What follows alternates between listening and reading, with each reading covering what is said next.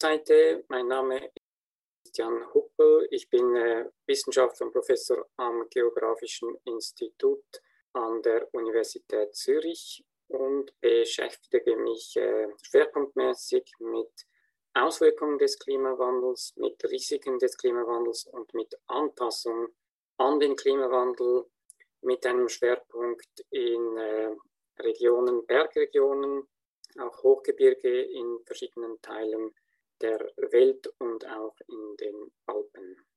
Ich bin äh, von Beruf Arzt, aber habe ein bisschen eine spezielle Laufbahn. Ich habe vor allem in Afrika gearbeitet, in der Entwicklungszusammenarbeit und dort in den letzten Jahrzehnten auch die Auswirkungen der Klimaerwärmung erlebt. Und jetzt bin ich schon äh, seit über 20 Jahren wieder zurück in der Schweiz, habe eine Biolandwirtschaft aufgebaut zusammen mit meiner Frau, wo von Anfang an Klimaneutralität das Ziel war. Also viel von Handarbeiten und elektrische Kleinmaschinen, die wir mit den eigenen Photovoltaikpanels wieder aufladen. In der heutigen Folge geht es um das Kapitel Adaption. Also es geht um Anpassung an die Klimakrise und nicht zwingend die Begrenzung der Klimakrise, sondern eher die Anpassung daran. Nun möchten wir fragen, wieso braucht es dieses Kapitel im Klimaaktionsplan? Wieso sind Klimaadaptionen wichtig? Also wenn man von äh, früher ein bisschen in die Geschichte der Klimapolitik geht, dann wurde ursprünglich Klimaanpassung ähm, vielleicht so verstanden, dass man, dass es ein bisschen stiefmütterlich behandelt wurde, weil man dachte, ah, man, man soll sich nicht mit Klimaanpassung beschäftigen. Man will ja vor allem die, äh, den Klimawandel äh, bremsen oder verhindern. Und dann soll man das nicht in Vordergrund stellen. Das hat sich aber ganz, ganz, ganz stark äh, geändert. Klimaanpassung ist neben der Klimamitigation, also der Reduktion der Treibhausgase, äh, die zweite wichtige Säule in der Klimapolitik und somit auch in der Klimawissenschaft ist es in den vor allem letzten zehn Jahren ist dieses Feld sehr stark gewachsen. Es ist auch klar und wir haben immer mehr sichtbare Auswirkungen des Klimawandels bereits bei ungefähr 1 Grad Erwärmung im äh, Vergleich zu vorindustrieller Zeit. Ungefähr da sind wir jetzt und wir möchten ja, wenn möglich, äh, wenn immer möglich 1,5 Grad erreichen, äh, sonst äh, 2 Grad, 1,5 Grad, wir wissen es, wird sehr schwierig. Wir sehen schon jetzt die äh, großen Klimaauswirkungen auf die Ökosysteme, Korallen zum Beispiel, auch Gletscher, Hochgebirgssysteme, Amazonas. Es gibt äh, ganz viele verschiedene Beispiele zu nennen und natürlich auch auf die, die äh, gesellschaftlichen Bereiche, zum Beispiel Landwirtschaft, ist äh, stark betroffen, auch Tourismus, Gesundheit. Äh, wir kennen das, Naturgefahren, Extreme, die sich verändern. Darum ist es absolut unabdingbar, dass wir uns eben auch anpassen an den Klimawandel, um die Risiken zu senken und das heißt effektiv, um die Schäden so klein wie möglich äh, zu halten, die Schäden an unseren natürlichen Systemen, unseren Ökosystemen, aber auch an Wirtschaft und Gesellschaft und nicht zuletzt natürlich auch an den Menschenleben. Also Klimaadaptation, unsere Anpassung an die neue Situation der Klimaerwärmung, man kann auch sagen Klimaerhitzung. Es geht ja um die Zukunft. Also wie entwickelt sich die Gesellschaft weiter? Wie kommen wir los von diesem System, das viel zu viel CO2 ausstößt. Das wir stoßen ja in der Schweiz ungefähr 15 Mal zu viel CO2 aus. Das hat sicher vor allem mit dem Verbrauch von äh, fossilen Treibstoffen zu tun, Brennstoffen, also Erdöl, Diesel, äh, Benzin, Heizöl. Das ist sicher eines der wichtigen Sachen. Und das betrifft so viele Bereiche unseres Lebens, die Transporte, die Landwirtschaft mit der Fabrik, also mit der Herstellung von Lebensmitteln. Es betrifft die Freizeit, es betrifft das Wohnen im Winter mit dem Heizen und so weiter. Also wie wir diesen Wandel schaffen, Das ist entscheidend in den nächsten Jahrzehnten. Vielen Dank. Dann gehen wir jetzt zu den konkreten Maßnahmen. Zuerst zu Maßnahme 12.1. Dort wird unter anderem werden dort Investitionen in das Gesundheitssystem vorgeschlagen. Ähm, warum ist das denn wichtig? Also was sind denn die Auswirkungen der Klimakrise auf unsere Gesundheit und wie können wir uns dafür wappnen? Ja, die Gesundheit, also die, die menschliche Gesundheit ist äh, sicher einer der Sektoren, die sehr stark betroffen sind durch den Klimawandel. Bekanntere Beispiele sind sicher die Hitzeperioden, die zunehmen. Wir erleben das bereits in den letzten Jahren, dass diese zum Beispiel 2015, 2018, früher zurück 2003 haben wir ganz in Mitteleuropa ganz äh, große Hitzeperioden, die wir so nicht äh, gekannt haben. Ein, ein klassisches Beispiel ist äh, zum Beispiel in Frankreich da die Hitzewellen 2003 und 2006. Hohe, hohe Sterblichkeit, hohe Mortalität zwei, im Jahr 2003. Und dann hat man wirklich begonnen, sich äh, anzupassen mit äh, Kühlungsmechanismen oder eben ähm, verstärkter Flüssigkeitszufuhr für äh, zum Beispiel in Altersheimen etc. Und effektiv konnte dann 2006 bei der nächsten Hitzewelle ist die Mortalität schon äh, sehr viel tiefer gewesen. Also ich denke, da in der Gesundheit haben wir viele Möglichkeiten, um uns äh, zu schützen und uns anpassen. Man muss ein bisschen schauen, dass man dann nicht, ähm, dass es nicht kontraproduktiv wird, weil wenn man natürlich mehr kühlt oder mehr kühlen muss, um die ähm, Gesundheit nicht zu stark zu beeinträchtigen oder die Arbeitsproduktivität. Das kostet natürlich wieder Energie und das sollte ja sicher nicht auf Kosten weiterer CO2-Emissionen äh, gehen. In der Maßnahme Nummer eins ist ja viel von den gesundheitlichen Auswirkungen der Klimakrise die Rede. Was sind denn die Auswirkungen der Klimakrise auf unsere psychische Gesundheit? Das wird eher weniger erwähnt. Ja, das ist eine sehr gute Frage und da gibt es auch eine klare Antwort darauf. Das Stichwort ist Angst. Also Psychiater haben äh, das festgestellt, dass es gerade unter Jugendlichen mehr jetzt Angstzustände gibt. Es geht ja um die Zukunft. Wir älteren Menschen, wir sind jetzt schon pensioniert und bis in äh, wenigen Jahrzehnten werden wir diesen Planeten verlassen.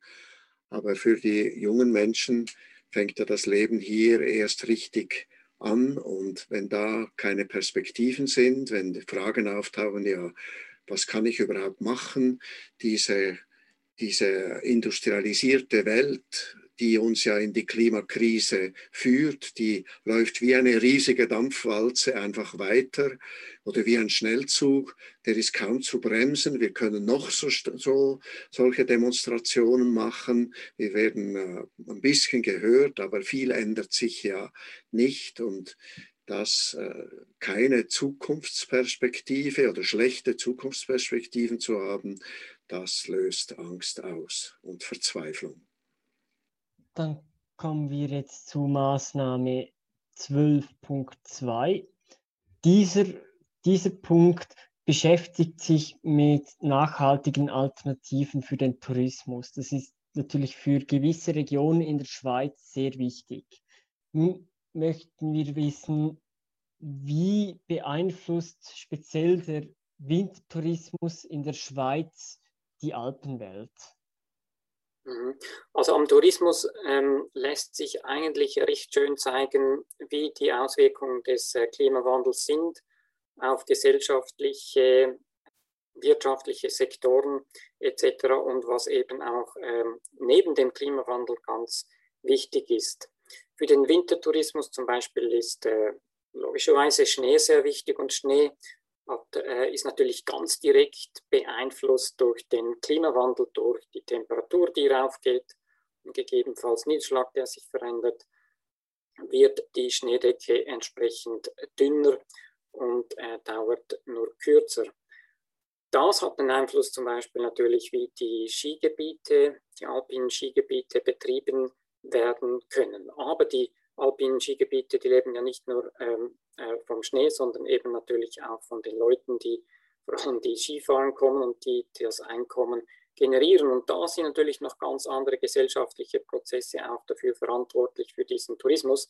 Und wir haben das auch sehr gut oder sehr eindrücklich jetzt gesehen durch die Corona-Pandemie, wie stark der Tourismus dann äh, leidet. Und das ist ja nicht dem Klimawandel zuschreiben. Das heißt, es sind immer mehrere Faktoren, aber der Klimawandel effektiv ist für den Wintertourismus ein wichtiger äh, Faktor. Das heißt, über den Schnee, das ist sicher ganz klar die, die Haupt, äh, der, die, die, der Hauptlinkbeziehung zwischen Wintertourismus und, ähm, und, dem, und dem Klimawandel. Und da sind natürlich schon die Prognosen nicht so gut, weil die, Schnee, äh, die Schneegrenze wird, äh, je nachdem natürlich, ob wir in einem eher in einem guten, günstigen Szenario unterwegs sind oder in einem schlechten, ähm, also 1,5 Grad oder vielleicht äh, eben 3 oder 4 Grad wäre natürlich äh, katastrophal ähm, und natürlich auch für den Wintertourismus, weil dann es sehr schwierig wird, zumindest für tief- und mittelgelegene äh, Skigebiete das überhaupt noch äh, betreiben zu können. Also der Wintertourismus ist sehr abhängig vom, vom Klima, das ist klar. Und ähm, wenn wir auf ungünstigen Klimapfaden unterwegs sind, dann leidet er ganz, ganz stark. Auf der anderen Seite verursacht der Wintertourismus natürlich auch CO2-Emissionen, das wissen wir auch, zum Beispiel durch die Zureise der Gäste oder auch äh, lokal, je nachdem, wie wie das äh, Gebiet gemanagt ist. Ja, ich bin ja gerade mittendrin, also ich wohne hier im Wallis äh, in einem kleinen Dorf unterhalb von Cramontana, einem der großen Skigebiete, nebst Zermatt und Verbier etc. in Wallis, wo ähm, ja, während zwei, drei Monate pro Jahr sind dann diese Tausende von Chalets und Appartements überhaupt bewohnt, vielleicht zwei, drei Wochen über Weihnachten, Neujahr und noch eins, zwei Wochen während den Skiferien. Gerade am letzten Wochenende haben meine Frau und ich einen Spaziergang gemacht in, in, in Montana und überall in diesen sieben bis zehn, zwölfstöckigen Apartments Hotels oder Apartmenthäusern sind 90 Prozent der Rollladen zu. Es ist jetzt niemand dort, obwohl es eigentlich sehr schön ist. Also es grünt da auch, äh, das Gras wächst und äh, das ist schon gepützelter Rasen. Und anstelle dieses gepützelten Rasens könnte ich mir sehr gut vorstellen, dass moderne Permakulturgemeinschaften äh, hier leben und sich auch von diesem Boden ernähren, dass da statt einem Skitourismus eine, ein Agro-Ökotourismus stattfindet, das ganze Jahr, wo Erlebniswelten äh, sind, auch für Kleinkinder, wo, man, wo, wo alle miterleben können, wie Lebensmittel produziert wird, wie Handwerk gemacht wird aufgrund von ähm, lokalen Materialien, Holz, wunderbares Lärchenholz. Das wäre dann Systemwandel pur, also eine ganz neue Art zu leben, wo viele Lebensbereiche in und weiter ist natürlich, das ist natürlich eine Riesenumstellung, wie in diesen Tourismusregionen gearbeitet wird. Und das ist natürlich auch eine große Umstellung. Und da kann man sich schon etwas fragen, müssen die Menschen, welche in den Tourismusregionen leben und die von dem Tourismus abhängig sind, müssen diese Menschen um ihre Existenz bangen, wenn jetzt plötzlich alles komplett anders wird?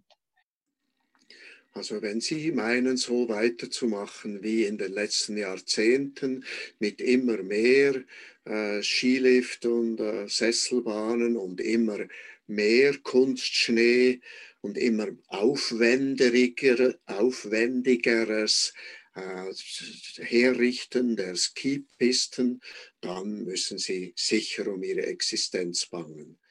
Wenn Sie aber sich auf den Weg des Wandels begeben und die Zeichen der Zeit erkennen und, und einsehen, dass es nicht Sinn macht, riesige Gebäude aufzustellen, die nur wenige Wochen pro Jahr bewohnt sind, dann könnten wir gemeinsam Städter und Menschen auf dem Land, Menschen aus der Schweiz und aus dem Ausland, aus, aus äh, Deutschland, Holland, woher die Skitouristen ja auch kommen, könnten wir wirklich eine neue Gesellschaft aufbauen, die nachhaltig ist, die auch freudiger ist weil, und echter, wahrer, weil sie weniger verschmutzt und weniger Umweltschäden hinterlässt.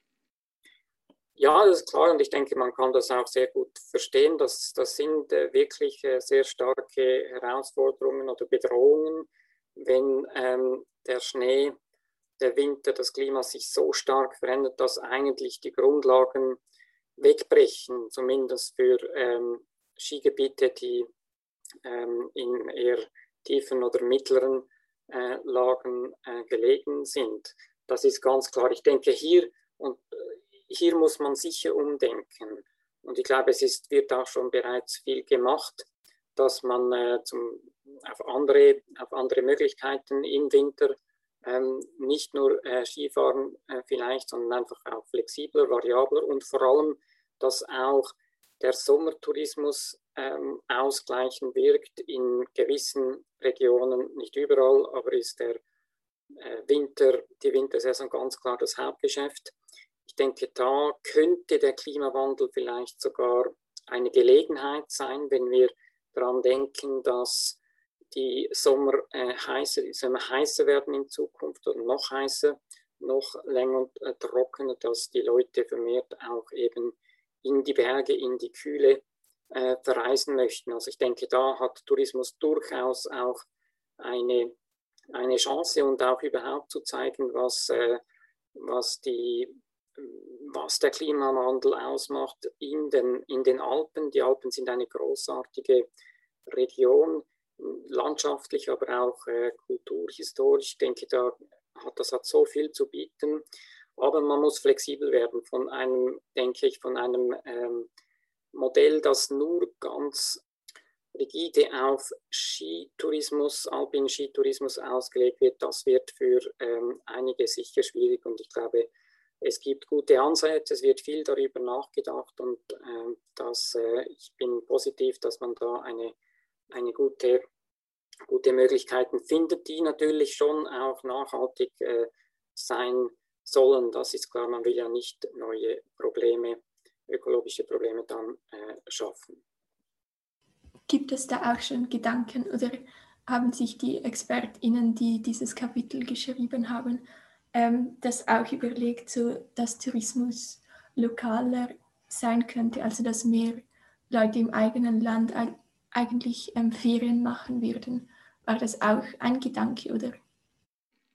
Genau dieses Lokalere könnte ich mir so vorstellen, dass, dass, dass das meiste des Tourismus in einem Umkreis von 15 oder vielleicht 20, 30 Kilometer vom Wohnort stattfindet und dass dieser Tourismus integriert ist in die Region oder vielleicht ganz lokal.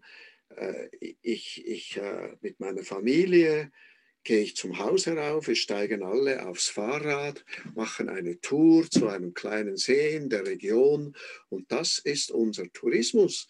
Wenn es dann in den nächsten Jahrzehnten mal viel weniger Luftverschmutzung gibt, weil es weniger Autos und Cars und Lastwagen gibt, dann werden auch ganz regional lokale äh, Orte wieder viel lebenswerter. Da braucht es schon viel umdenken und nicht nur umdenken, umhandeln. Gut, dann gehen wir doch weiter zur nächsten Maßnahme. Dort geht es um einen rechtlichen Rahmen zur Unterstützung von Klimaflüchtlingen. Ähm, diese Maßnahme braucht es ja, weil immer mehr Menschen dazu gezwungen werden zu flüchten ähm, aus dem Gebiet, in dem sie gelebt haben, weil sie dort nicht mehr leben können, zum Beispiel weil es zu heiß wurde und keine Landwirtschaft mehr möglich ist oder weil zu viele Umweltkatastrophen passieren. Wie kann denn bei diesem Definitionsproblem umgegangen werden, wenn man als Asylgrund Klimakrise ähm, nimmt, weil ja, weil man ja nicht ähm, berechnen kann, ob die Klimakrise an einzelnen Ereignissen schuld ist oder ob, also es spielen ja immer verschiedene Faktoren hinein. Also wie kann mit diesem Definitionsproblem umgegangen werden? Ja, es ist gut darauf hinzuweisen, dass äh, es oft mehrere Faktoren gibt, die zu einer Klimakrise führen. da gibt es vielleicht Extrembeispiele wie die Erhöhung des Meeresspiegels aufgrund des Abschmelzens der äh, polaren Eiskappen, also sowohl im Norden die Arktis wie auch im Süden die Antarktis, führt ja voraussichtlich in den nächsten Jahrzehnten zu einem Anstieg des Meeresspiegels um mehrere äh, Dezimeter, was dann bedeutet, zum Beispiel in Bangladesch, dass große Landstriche, man spricht da von äh, Hunderten von Quadratkilometern, dann äh, überschwemmt sind oder länger während des Jahres überschwemmt sind, weil mit den Monsumregen und gibt es ja dort Schwankungen. Das ist dann äh, jetzt, ist das während äh, vielleicht ein paar Wochen im Jahr überschwemmt, was ja gut ist. Das macht die, die, die Böden dann auch wieder fruchtbar. Aber wenn dann dieses Land gar nicht mehr bewohnbar wird, dann ist das eine Situation, die wohl ziemlich eindeutig auf den Anstieg des Meeresspiegels und der Anstieg des Meeresspiegels ist ziemlich eindeutig auf das Abschmelzen des Eises überall auf, auf dem Planeten, also nicht nur in, an den Polen, auch in den, in den Alpen und in anderen Gebirgen Himalaya zurückzuführen. Es gibt dann sicher auch weniger eindeutige Situationen, die ich aus persönlicher Anschauung kenne aus Afrika, die Verwüstung, also das Fortschreiten der Sahara-Wüste, die jetzt die, die Sahelzone äh, bereits ähm, wird, im, wird immer, äh, die Verwüstung in der Sahelzone nimmt zu. Da sind verschiedene Faktoren. Das ist zwar der Klimawandel, aber da sind auch menschliche Faktoren von Übernutzung, die Bevölkerungswachstum nimmt zu und mit der, der wachsenden Bevölkerung nimmt auch die Anzahl Tiere, Haustiere, also äh, Schafe, Ziegen, Kühe zu. Und das führt äh, zu einer Übernutzung des Gebietes und führt dann zu Desertifikation, zu Verwüstung.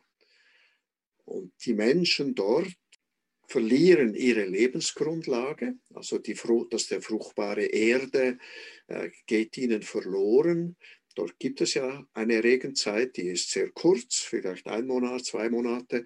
Und der Regen auf dem nackten Boden führt dann zu Bodenerosion, was dann die letzten Anteile fruchtbaren Humus noch wegschwemmt. Und die Menschen haben dann keine Möglichkeit mehr, Landwirtschaft zu betreiben. Und Viehwirtschaft wird auch immer schwieriger. Das sind dann Menschen, die in letzter Not äh, versuchen, nach Europa zu ge gelangen und von denen ertrinken dann leider immer wieder äh, einige im, im Mittelmeer. Weil ja nichts von all dem schwarz und weiß ist, muss man Kriterien aufstellen und halt vielleicht eine Skala, dass jetzt äh, dieser Klimaflüchtling ja äh, in diese Kriterien passt oder halt nicht passt. Und da spielt Menschlichkeit, Solidarität äh, eine Rolle. Und die Schweiz als reiches Land, als wohlhabendes Land, auch als die Entwicklungsländer ausbeutendes Land ist da aufgerufen, in der humanitären Tradition Solidarität zu üben. Ja, also für ähm, vielleicht kurz zum, zum Anfang, wie du es schon angedeutet hast, es sind, so wie man sieht und im IPCC-Report, äh, der dann rauskommt, nächstes Jahr wird das auch äh, natürlich Thema sein. Es sind zumeist sind es ähm, verschiedene Faktoren, die, zu, die, dazu führen, dass die Menschen dann auf die Flucht gehen oder dass sie äh, migrieren. Man sieht das im Kleinen oder im Kleinen, also auch innerhalb des Landes natürlich gibt es viele, zum Beispiel in, wo wir arbeiten, viel in Südamerika, zum Beispiel in den Anden, wo es schwieriger wird, in, im Hochgebirge anzubauen, aber natürlich auch, das sind andere auch Arbeitsmigration. Und es ist häufig eben äh, nicht einfach, das genau auseinanderzuhalten, wieso jetzt, äh, was jetzt wirklich die Gründe sind. Auch hier sind, ist Klimawandel meist einer von vielen Gründen. Aber es gibt, wie du auch gesagt hast, es gibt wirklich auch Sachen, wo wirklich die Existenzgrundlage wegbricht oder in extremen Fällen, wo wirklich die, das sozusagen das Überleben bedroht ist. Also sagen wir, wenn die Extremereignisse sein, dass Wirbelstürme, Hochwasser, wenn die zu, zu häufig oder zu intensiv werden, dann ist einfach eine Bewohnbarkeit nicht mehr gegeben. Und ich denke, im Besonderen in diesem Fall, und das sind natürlich auch die die sogenannten Small Islands betroffen, also die tief liegenden kleinen Inseln, die eben vor allem vom Meeresspiegelanstieg bedroht sind. Ich denke, für diese Leute muss man ganz klar Lösungen finden. Es gibt dazu auch ähm, viele Diskussionen bezüglich Kompensation. Das ist sehr schwierig. Auch die Schweiz ist gegen solche Kompensationsmaßnahmen.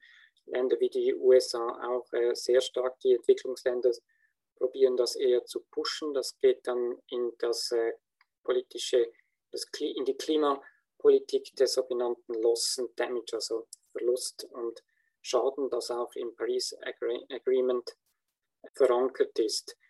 Nun, die Schweiz, muss man sagen, hat sich schon recht früh eingesetzt, und zwar in der sogenannten Nansen-Initiative, wo es eigentlich darum ging oder immer noch geht, die Schweiz ist jetzt nicht mehr im Lied, ähm, die, ähm, die, die, rechtliche Situation von solchen Klimaflüchtlingen besser äh, zu definieren und einzugrenzen, weil sie eben eigentlich rechtlich so nicht äh, vorgekommen sind. Wie, ähm, wie die Schweiz selber damit umgeht, ich glaube, das ist noch eine äh, sicher längere Diskussion. Es ist auch natürlich ein äh, aufgeladenes, politisch gesellschaftlich, sozial aufgeladenes Feld mit der ganzen Migration, Immigration. Und da ist es sicher nicht so einfach, um, äh, um gute Lösungen zu finden. Nur ich glaube, man, es wäre ein großer Fehler, wenn man sich diesem, ähm, diesem Thema einfach verschließen würde, auch im Sinne, also auch die entwickelten äh, Regionen. Wir müssen dafür, weil die Leute wenn es äh, einfach nicht mehr bewohnbar wird oder die, die Grundlagen, die Existenzgrundlagen wegbrechen, dann werden sie einfach auswandern, sie werden innerhalb des Landes oder über die Grenzen ähm, wandern und man muss wirklich Lösungen dafür finden. Meistens macht es sicher Sinn zu probieren, ob es man, ob man im, Ursprungs, im Ursprungsland bessere Situationen schaffen kann. Die Schweiz engagiert sich auch über ähm, zum Beispiel Klimaanpassungsprojekte, um ähm, Anpassungen zu finden. Da arbeiten wir teilweise selber äh, mit, zum Beispiel mit der DEZA, Direktion für Entwicklung und Zusammenarbeit, um eben äh, vor Ort zum Beispiel in Südamerika, in Südindien, Entschuldigung, in Südasien Lösungen äh, zu schaffen, die die Grundlagen äh, der Leute dort äh, verbessern, sie widerstandfähiger machen gegen, gegen den Klimawandel und gegen die Auswirkungen des Klimawandels. Aber ganz klar, in extremen Situationen, da muss man wirklich ähm, Lösungen finden, wie man damit umgeht. Und ich denke, man kommt nicht darum herum, auch über gewisse Kompensationen ob es dann Kompensation genannt wird oder nicht, das sei dahingestellt. Aber ich glaube, das ist ein Thema, das sehr, sehr wichtig wird. Und äh, wenn man es nicht angeht, äh, dann wird es nicht besser. Dann wird es äh, nur komplizierter und die Auswirkungen werden für alle noch, nur noch sehr viel negativer. Vielleicht noch kurz für die Leute, die zuhören. Ähm, könntest du noch kurz den Begriff Kompensationen erklären? Ja, der Begriff Kompensation, ähm, das ist im Prinzip, das geht ähm, ein bisschen in die Klimagerechtigkeit hinein. Das heißt, ähm, es ist so, dass äh, die Industrienationen historisch einen Großteil der Emissionen verantworten. Natürlich auch äh, immer mehr Länder wie äh, China haben große historische CO2-Abdrücke äh, inzwischen. Und dann gibt es andere Länder, kleine Länder, zum Beispiel, wenn wir von diesen Small Island States, zum Beispiel im Pazifik reden, die haben eine absolut vernachlässigbare ähm, CO2-Emission historisch, sind aber extrem stark durch Klimawandel betroffen. Und da gibt es eben Diskussionen, dass sozusagen die, die es verschuldet haben, äh, zahlen sollen. Das gibt es solche Prinzipien auch. Das wäre das sogenannte Polluter Pays Principle. Das heißt, der, der äh, CO2 ausstößt, soll auch zahlen. Nun haben eben viele Industrienationen haben natürlich Angst davor, dass es dann eben zu Schadensansprüchen kommen kann ähm, für Nationen. Im Moment ähm, laufen ganz viele, äh, ganz viele Gerichtsverfahren und ich glaube, es ist unausweichlich, dass es auch eben, äh, im Moment sind auch private Industrien, Privatfirmen äh, bereits angeklagt, die Staaten, Regierungsstaaten teilweise auch, aber eher um, ähm, eher um Druck, um die eigenen CO2-Emissionen zu reduzieren. Aber ähm, ich glaube, es ist unausweichlich, dass es auch hier zu Gerichtsprozessen kommt. Aber das ist etwas, äh, die Kompensation ist etwas, was politisch, klimapolitisch, international sehr äh, schwierig äh, ist. Ja, jetzt haben wir viel darüber gesprochen, was passiert, damit diese ähm, Klimaflüchtlinge in die Schweiz kommen können überhaupt und dass sie hier Asyl bekommen. Ähm, wie kann denn sichergestellt werden, dass diese geflüchteten Menschen dann in der Schweiz ähm, eine menschenwürdige Behandlung erfahren.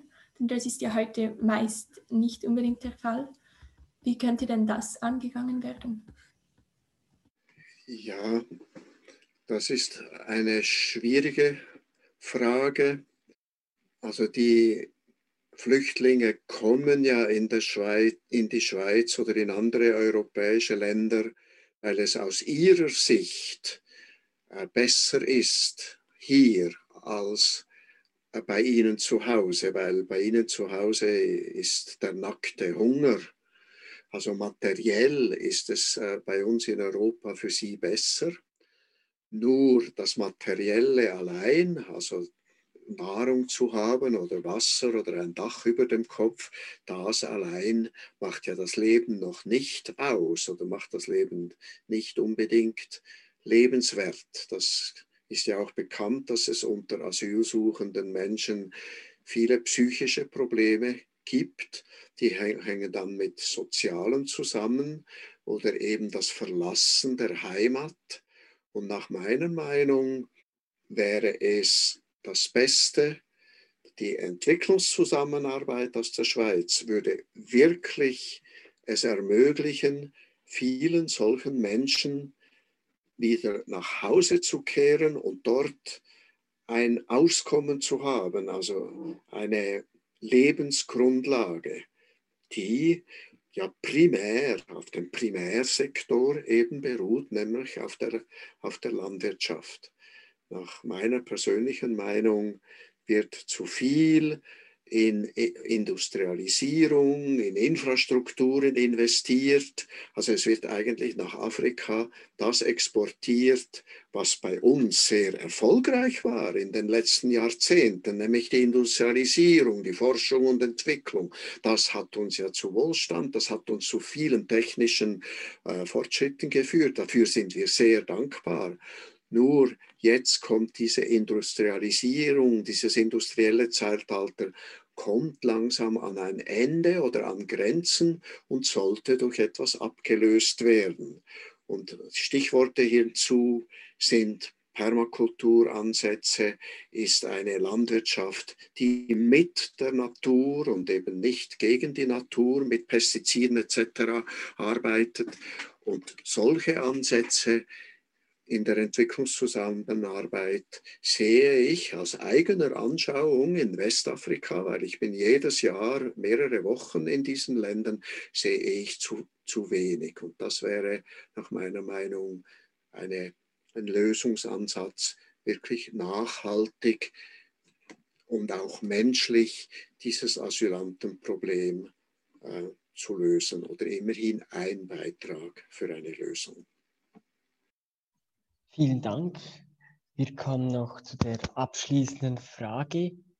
Gibt es zum Ende der jetzigen, zu der heutigen Folge noch etwas Abschließendes zu sagen oder einen Appell an die Zuhörenden? Ähm, ich möchte einfach in erster Linie nochmals herzlich danken allen, die für den Report so viel Einsatz äh, geleistet haben. Ich denke, es ist ein äh, wirklich beeindruckendes Dokument geworden. Ich denke auch auf einem wirklich äh, hohen Niveau. Das sind, äh, ich weiß, es sind, ist sehr viel Arbeit drin und ich würde auch allen in der Wissenschaft und vor allem in der Politik äh, ans Herz legen, in diesen äh, Report hineinzuschauen. Ich glaube, es sind sehr interessante Themen, sehr interessante Diskussionen, sehr interessante Vorschläge darin ver, vorhanden. Und äh, ja, also nochmals herzlichen Dank und auch äh, Gratulation für ähm, zum Erreichen, zum Durchziehen dieses Reports. Jetzt auch eben sicher nicht einfach gewesen noch mit äh, Corona, aber ich glaube, das ist eine, eine Riesenleistung, auf die ihr wirklich äh, sehr stolz sein könnt.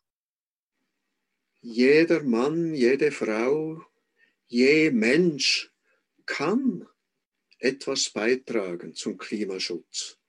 Im Alltag durch mehr pflanzliche Ernährung. Es braucht keinen Extremismus. Wir müssen nicht alle vegetarisch oder vegan werden, aber ein bisschen darauf achten, vielleicht pro Mahlzeit nur ein tierisches Produkt, entweder Käse oder Eier oder Fleisch oder Fisch und nicht gerade wie das hier propagiert wird in Brigue im Wallis, wo das Cordon Bleu, das besteht ja aus Fleisch und Käse und Speck und so weiter und dann noch vielleicht noch begleitet von einem äh, Kartoffelauflauf, der auch noch wieder mit Eierkäse und Rahm. Also Lebensmittel ist ein Drittel unserer CO2-Ausstoßes. Äh, dann ein anderes Gebiet ist die Mobilität. Auch hier mal zu Fuß gehen, direkt vom, vom Zuhause aus oder mal das Tram nehmen bis an den Waldrand und von dort einen Spaziergang oder einen Marsch machen oder eben mit dem öffentlichen Verkehrsmittel äh, zur Arbeit zu gehen oder auch zur Schule. Und dann das, das Dritte, wo ich denke, es ist äh, ein großer Beitrag, ist das mit dem Wohnen sich, sich zu, mehr zusammentun. Wir haben hier jetzt im Wallis ein Projekt eines Ökoweilers, wo wir, statt dass jeder alles hat in seinem Einfamilienhaus, wo wir möchten, äh, ein großzügiges gemeinschaftliches Gebäude, wo alle gemeinschaftlichen Infrastrukturen, Küche, Holzbackofen, äh, Werkstätte, Aufenthaltsräume, wo Begegnungsräume, wo das alles gemeinschaftlich ist und ganz kleine individuelle Wohneinheiten, sodass äh, dann insgesamt der, der bewohnte und beheizte Raum kann so auf die Hälfte reduziert werden.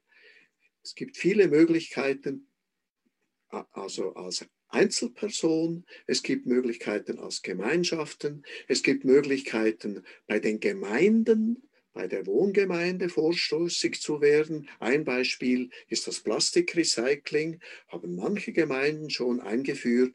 Machen Sie einen Vorstoß vor die Gemeinde, Sie sollen nicht nur Glas und Alu und Papier etc., das ist ja alles sehr gut. Und jetzt zusätzlich noch Plastikrecycling. Und so gibt es viele Möglichkeiten auf allen Ebenen von privat über die Gemeinde, Kanton, Bund, Volksinitiativen. Jede und jeder je Mensch kann aktiv etwas beitragen. Ja, und das Aller, Allerwichtigste, werdet doch alle aktiv beim Klimastreik oder bei einer anderen Bewegung.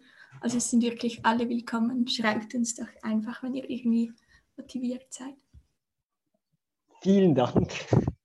Wir sind dann auch schon am Ende unserer heutigen Episode. Wenn ihr noch Fragen habt, schreibt doch an cap at climatestrike.com www.ch oder in die, den Kommentarbereich der jeweiligen Plattform, bei der ihr unseren Podcast hört. Wir wünschen euch alle noch einen ganz schönen Tag und auf Wiederhören.